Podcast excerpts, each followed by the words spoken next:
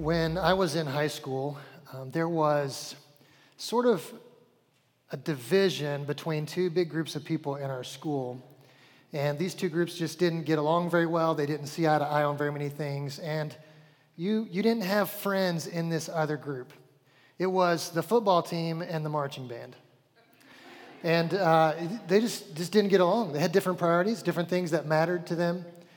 And you can probably tell which side I was on. I'm not built like a linebacker, I'm built like a trombone player. So, uh, where my band people at? Yeah, you, you can be proud, it's okay. There, thank you. Gosh, still shy after all these years. Okay. Uh, so, marching band people and football people fought mainly over one major issue, which was the football field, the use of the field. We didn't have all these auxiliary fields and different places we could go. If you weren't on the football field, you weren't, you weren't able to practice whatever it is you were doing. And so we fought over the field. The football players thought that they should have the field because for some reason it was called a football field, which we thought it should have been renamed the marching band field because the marching band was actually good at what we did. So we, we traveled all over the eastern United States, won many uh, regional and national awards. We were really good. The whole time I was in high school, our football team never had a winning season. Five years, not one winning season. And some of you are with me. All right, okay, good. So we thought, hey, we're actually good at this. We should have the field. And there were a few times when we actually won that battle, and uh, the football team got kicked off so that we could practice for an upcoming competition. And they hated us for it. I mean, hated us for it, you know because we're they you know it was just two different groups of people and you just didn't cross over. And we were defined by that difference right? Do you, do you see that happening in your world? Are there groups of people where you know we are defined by the difference between us? I'll show you some examples. We got an image on the screen. These two groups of people that just don't mix right? Cubs fans cardinals fans. I worry about this marriage. I'm not I'm not too sure for them what's going to happen. But those, those two people are defined by their differences, right? The next one, we've had arguments in our home over this one. And sometimes you, I know some of you will choose which restaurant you go to based on whether they serve Coke or Pepsi, right? You're crazy, but you do it. I've seen you do it, right? Second one, third one, Ford versus Chevy. Who's a Ford? Who's a Ford person? Chevy, where you at? I'm sorry, but Chevy makes a Corvette, so I'm, I got to be a Chevy person. But you, some of you have had one of each. You have a reason why you're devoted one way or the other, but, but we, we define ourselves by these differences. Last one. what? Did we touch a nerve here? What, what just happened? These are two groups of people that are defined by what makes them different. Why do we do this? And is it okay? Isn't there some part of you that feels like this is not okay? This doesn't really sit well. That I, I look at different groups of people and I say, well, you're like this and I'm like this, therefore we're, we're separate from each other. We can't, we can't be together. We can't work together. I don't, maybe, maybe I don't even want to be your friend. With this one, you, I know people, and you're in this room, that if the first thing you found out about someone that you met was that they were loyal to the opposite party, what, what are your thoughts? Immediately, you're thinking, we're not hanging out. We're not gonna, I don't want your phone number. We're not gonna be friends. Like, we, why do we do this? There's something inside us that causes this to happen, but I think that uh, what we're gonna find is that our faith and following Jesus will push against this tendency in us. When Peter is writing this letter uh, that we started in last week, we're gonna continue in this week, uh, he is talking to a group of people who live in a culture that is hostile to their faith. These are people who have said, We're on Team Jesus. Jesus is at the center of our lives. Jesus is going to dictate what we think, what we say, what we do. And we live in a culture where no one else thinks that that matters. People don't even believe that Jesus is alive, they don't center their lives around him. How, how do we live in this culture? So, last week we talked about one of the ways that Peter gives us to live and engage in this culture is to embrace our strangeness. He tells them to be holy, which we understand holy doesn't mean moral perfection, like always doing good and never doing bad. Holiness means set apart for a specific purpose, set apart for worship to God. That's what holiness means. And, and in a culture that doesn't believe in or follow Jesus, holiness looks really strange. It feels strange, foreign. Peter said, Embrace your strangeness, be strange in this culture. And today he's going to pick up in chapter two, and we're going to carry this further. He, he starts chapter two just as a, a as he's wrapping up chapter one, talking about how we should love each other. He starts chapter two by saying, okay, now just don't don't be mean to each other. There shouldn't be malice or slander or envy or uh, hypocrisy in the church. Just knock that off. That's not who you are. And then he's going to tell them who they are, but he's going to back up first and tell them who Jesus is.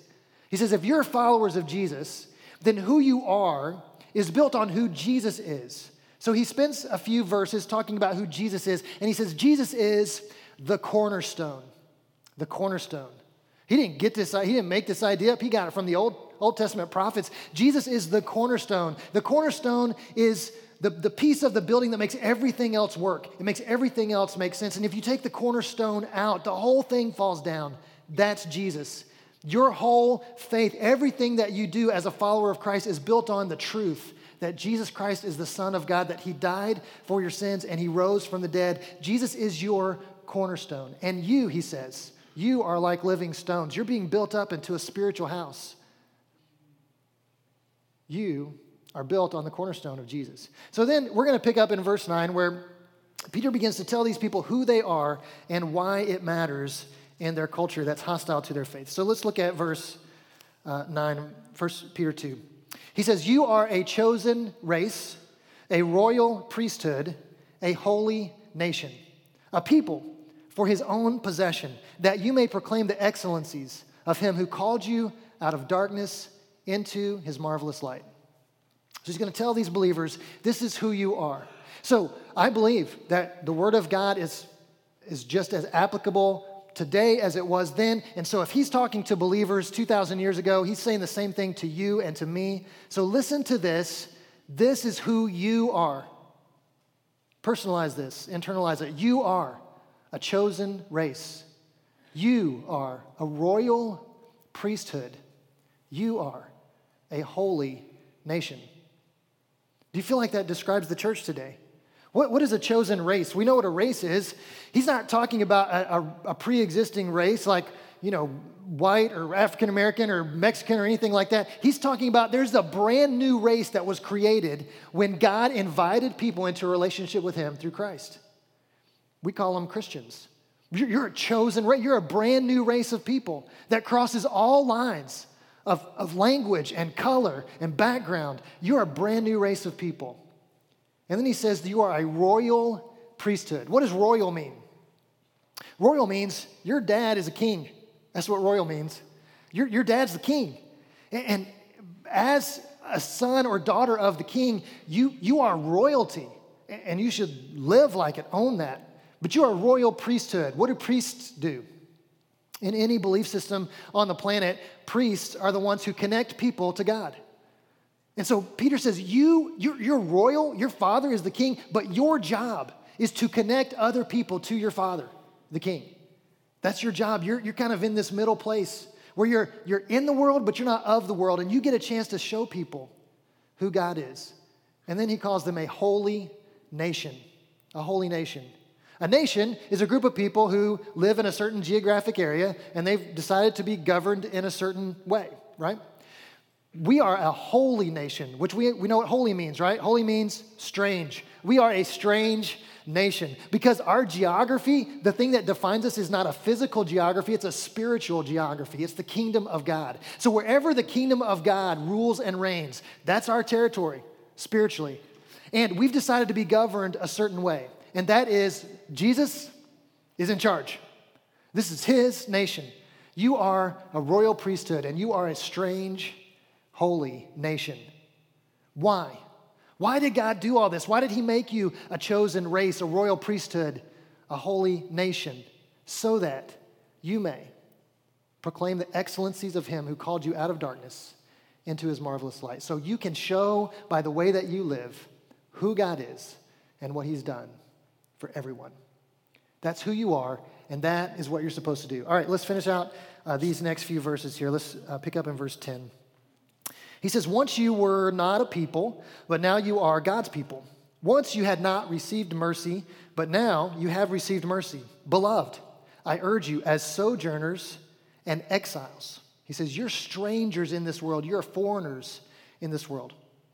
And because of that, abstain from the passions of the flesh which wage war against your soul. He says, Keep your conduct among the Gentiles honorable, so that when they speak against you as evildoers, they may see your good deeds and glorify God on the day of visitation. So let's focus in on this one phrase really quick. He tells them to keep their conduct among the Gentiles honorable. This is very important. How you act in relationship with these people who are hostile to your faith matters. So he's not just talking about all Gentiles, as in a Gentile is just a non Jew. He would look at this group of people who some are Jews and some are Gentiles, but they're all followers of Jesus. And he was like, Your Jewishness or Gentileness is not the thing that defines you anymore. You're now defined as a, Christ follower. That's who you are. You're a chosen race. So, what we're talking about with Gentiles is those who are not followers of Christ. And he says, These people, you need to treat them with honor. What does it mean to treat somebody with honor? It means that we recognize and call out the dignity and value of every human being. We recognize and call out the dignity of, and value of every human being.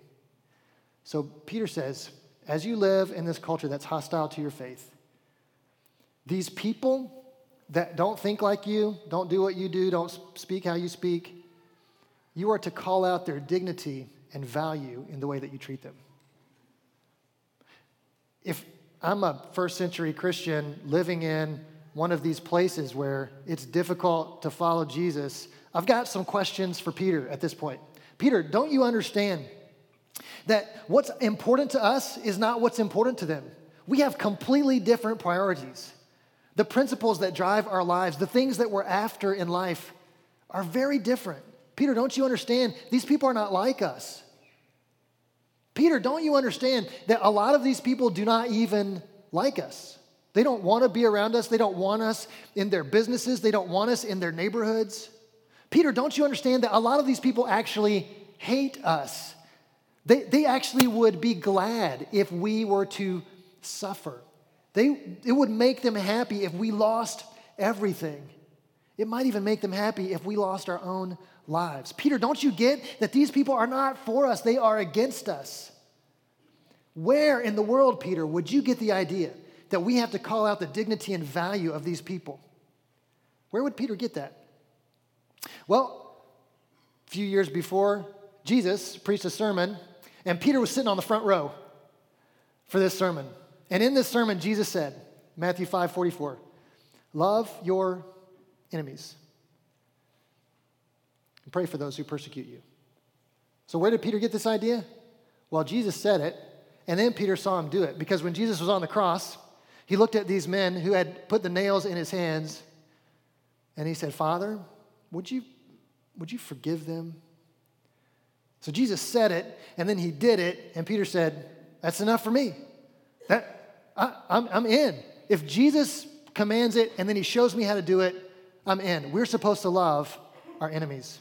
That's where Peter got this idea. So, how are we supposed to do this? These, these Christians have some legitimate questions. Peter, why, why should we be able to call out the dignity and value of people who are different from us, who don't like us, who are actually against us? Let's back up to verse 10. This is why. He says, Once you were not a people but now, you're God's people. He says, Once you had not received mercy, but now you have received mercy.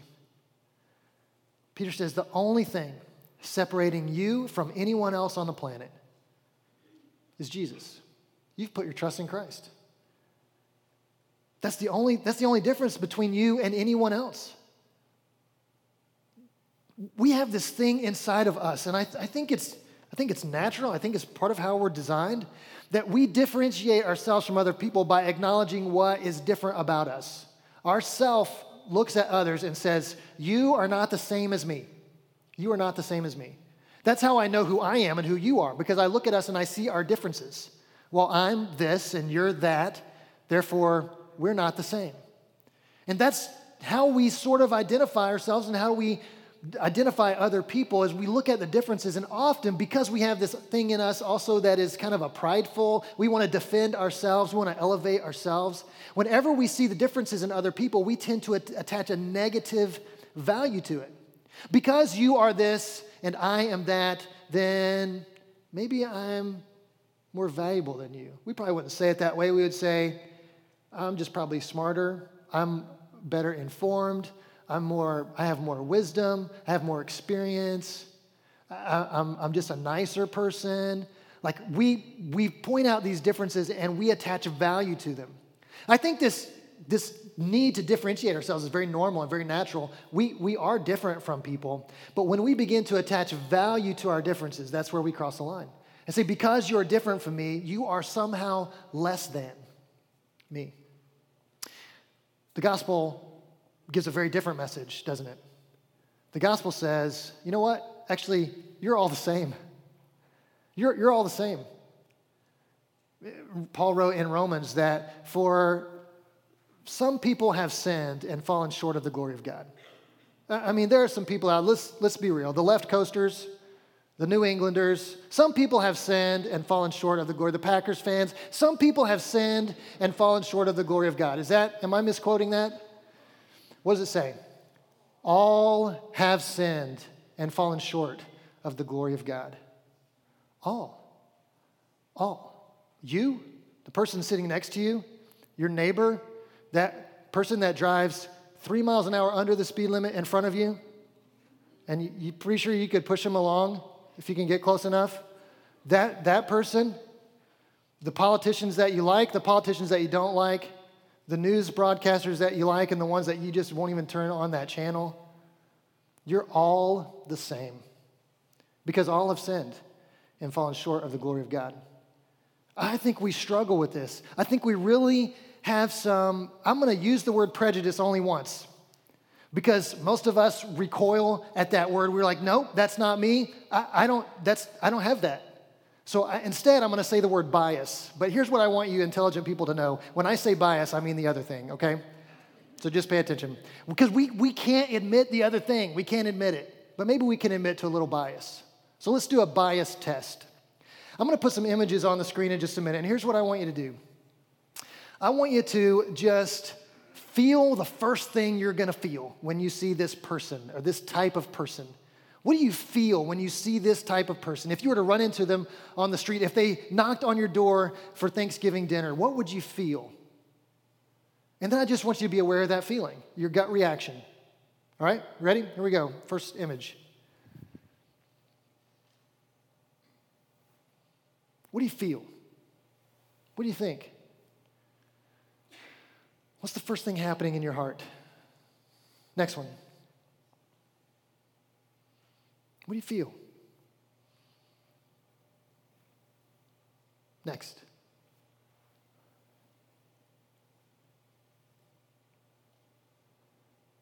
Next.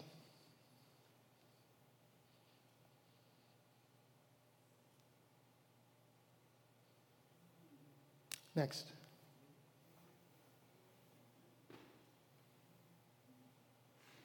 One more. What's your gut reaction?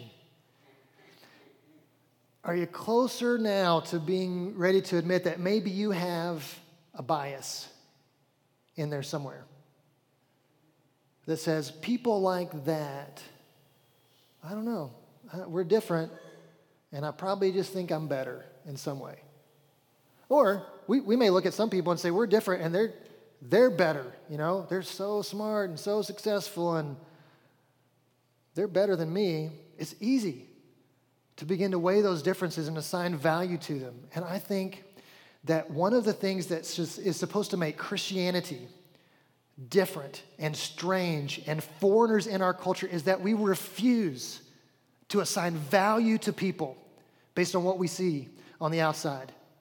And we are committed to seeing every person as someone who is created in the image of God with infinite dignity and worth. That is going to look strange in the world that we live in, isn't it? Is that, is that how the church shows up in our culture? Is that how you show up on social media and in your workplace and in your school and in your neighborhood? We're the same. We're all the same. We're all sinners in need of a Savior. And this is what we're called to. Let our conduct be honorable, so that even though they might speak against us as evildoers, one day they're going to see our good works and glorify our Father in heaven.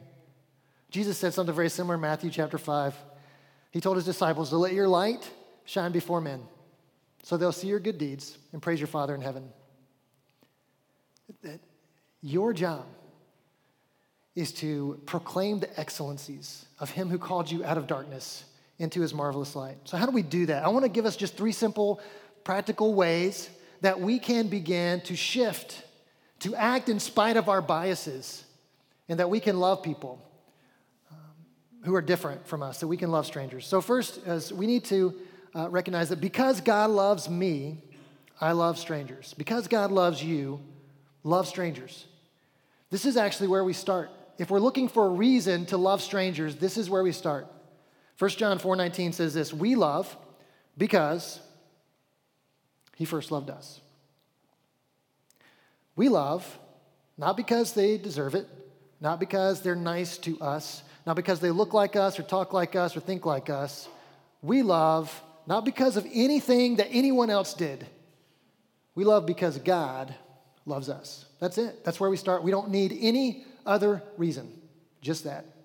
We love because God loves us. I love this quote from Martin Luther King Jr. He says that love is the only force capable of transforming an enemy into a friend. Do you have an enemy? Is there someone who's against you? What's your best chance here? Love. A love that says, I will do what's best for you as God defines best, even if it costs me. That's how God loved me. The second thing is we, the way that God loves you, love strangers. Because God loves you, love strangers, and the way that God loves you, love strangers. What have you done to deserve God's love? Are you just naturally a good enough person that God's kind of looking at you going, man, wow, Josh is just amazing. Never done anything wrong, honored me in every thought, every word, every action. I love that guy. Is that how it works? Nope. Josh is a pretty good guy, but nobody's that good, right? That's not how it works. God doesn't love you because you deserve it. You didn't earn it. You don't appreciate it all the time, do you? Do, do you daily acknowledge how much God loves you and how much you don't deserve it? And do you appreciate what it cost Him to love you this way? When God looked at you and said, I'm going to do what's best for you, even if it costs me, what did it cost Him? The life of His Son. Do we, do we appreciate that? No, I think what we want to do is we want to say, like, I need to like someone before I can love them. Doesn't it feel that way? Like I have to make myself like them somehow. Like I have to conjure up these warm, fuzzy feelings towards this person if I'm going to act on their behalf. And that's where we stop because I can't make myself feel warm, fuzzy feelings to somebody that's really annoying to me or unkind to me or against me in some way or against my kids in some way. Oh, that's the tough one, isn't it? Somebody's against your kids, you're like, nope, I'm out. No, thank you. I can't make myself feel a certain way. But the way that God defines love and the way that, that God loves you, it's not about a feeling, it's about an action. What He did for you. And so, what we do for others, it doesn't have to start with a warm, fuzzy feeling. It starts with a commitment to say, because God loves me and the way that God loves me, I will love you. And I think what we often find is when we get those actions rolling, the feelings will come. It'll happen. But we got to start by being committed to acting with love toward others, regardless of how we feel. That's, that's love. And finally, what God has done for you, do for strangers. And what God did for you was He opened a door to a relationship. Once you were not a people, but now you're God's people. Once you had not received mercy, but now You've received mercy and grace and forgiveness and redemption and freedom and eternal life because God opened a door. through his son Jesus. And we get a chance to stand in that doorway and proclaim the excellencies of him who called us out of darkness. And we get to look at people who are in darkness and say, hey, we're the same. We're the same. I'm in darkness without Jesus too. But hey, let me show you how awesome Jesus is and what he's done for me. If I could just show you through my love, then maybe you could see and maybe you could experience this love too. I think we know how to close doors to relationships, don't we? We know how to cut people out toxic people, people who are not helpful, people who don't support us. We know how to do that. But do we know how to open doors for people? And are there certain people that you would just hesitate to open a door for? If they showed up and knocked and you looked through the little peephole or you've got your, what is it called, nest thing or whatever it is, and you can see them through the camera and you're like, I'm not home. Nobody's home. not opening the door. I think we put people in that category, but because God loves you, you can love strangers. The way that God loves you, you can love strangers. And what God did for you, you can absolutely do for other people. You can open a door into a relationship with Him. You can open a door for people that you don't even trust. Did you know that? It's possible. You can open a door for people who look different than you different skin color, different language, different age group. You can open a door for people who think differently than you, who vote differently than you, who are very open about their political affiliations, and they're very different from you. Did you know that you can love those people? Did you know that you're actually the same? You're all sinners in need of a Savior. You're not that different. And you can love them. You can love people who seem less intelligent than you. You can love people who don't seem to work as hard as you. You can love people that don't fit in with your crowd, they're just not your type of people, you can love them. Because once you were not a people, but now you're God's people. Once you hadn't received mercy, but now you have received mercy. That's who you are. You are a chosen race. Listen, church, you are a royal priesthood. Your daddy's a king, and your job is to connect people to him. You are a holy strange, weird, foreign nation in this culture. And it's your job, it's your privilege to love strangers, to love people who are not like you. I've, I've told many of you um, stories about our friend Chad Renberg, who is a missionary in Louisville, Kentucky. And some of you think, missionary in Louisville? I thought missionaries went to foreign cultures. Well, if you ever went to the neighborhood where Chad lives, you would know it's a foreign culture from where you live. Uh, a lot of our students have been there. Um, Justin and Katie take our students down there every summer, some middle schoolers, uh, to go and visit Chad. About 10 years ago, Chad was the middle school pastor at Southeast Christian Church in Louisville, Kentucky, fourth largest church in the country. He was the middle school pastor. They did a service project on the west side of Louisville. And when Chad saw what that neighborhood was like, he was heartbroken. And he went back home, and what many of us would have done, he started with, he prayed that God would send somebody to go and minister to that neighborhood. And then he kind of woke up to the reality that God was saying, How about you? So he quit his job at the fourth largest church in the country, and he moved into the west side of Louisville to the worst neighborhood on the worst street. This giant white dude and his wife and four kids and he just began to love people. Do you think everybody in the neighborhood was happy to see him? Do you think he fit in? Do you think people noticed when Chad walked down the street? Absolutely. Uh, there's the white guy that moved into our neighborhood for no understandable reason. What's up with him? But they found out really quickly he just loves people. He's really good at it. And he's always declaring the excellencies of him who called us out of darkness into marvelous light. He's telling people about Jesus all the time. It has been a difficult road for Chad and his family. A couple years ago, uh, his family was in the back of their home, which was a miracle of grace, as bullets came flying through their front window.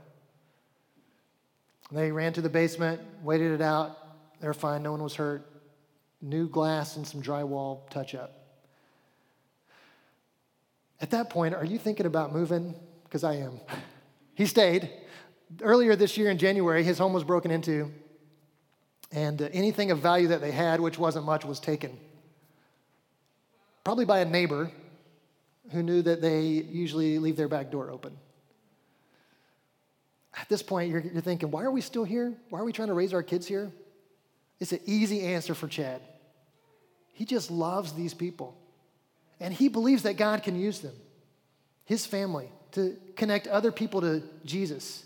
And he's seen it happen over and over again. He's baptized many of his neighbors and friends in this community into Christ. And he's seen these people go on and become disciple makers who are baptizing their friends and neighbors into Christ.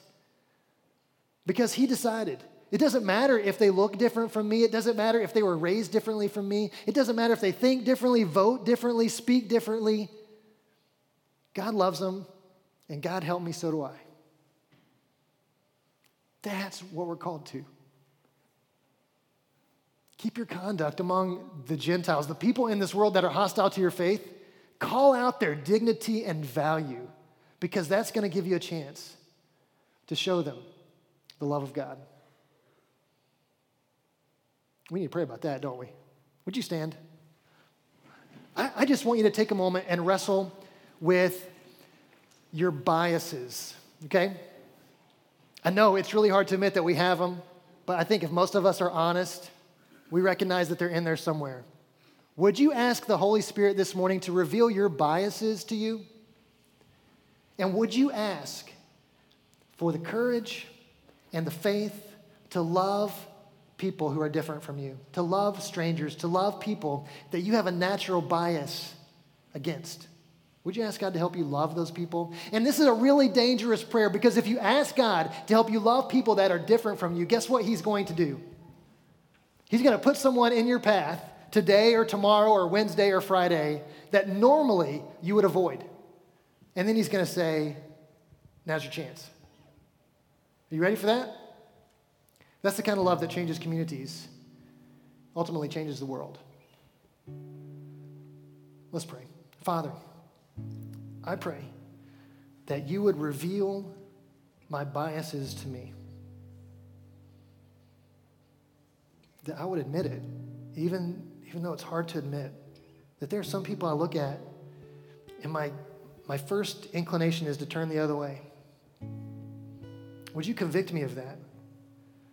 God, would you put people in my path this week that I can love? Not because they deserve it, not because they earned it, but because you loved me. And God, may you use me. May you use my brothers and sisters here to open doors for people, to be called out of darkness into light, to receive mercy and grace through Christ. Would you use us? We pray all this in Jesus' name. Amen.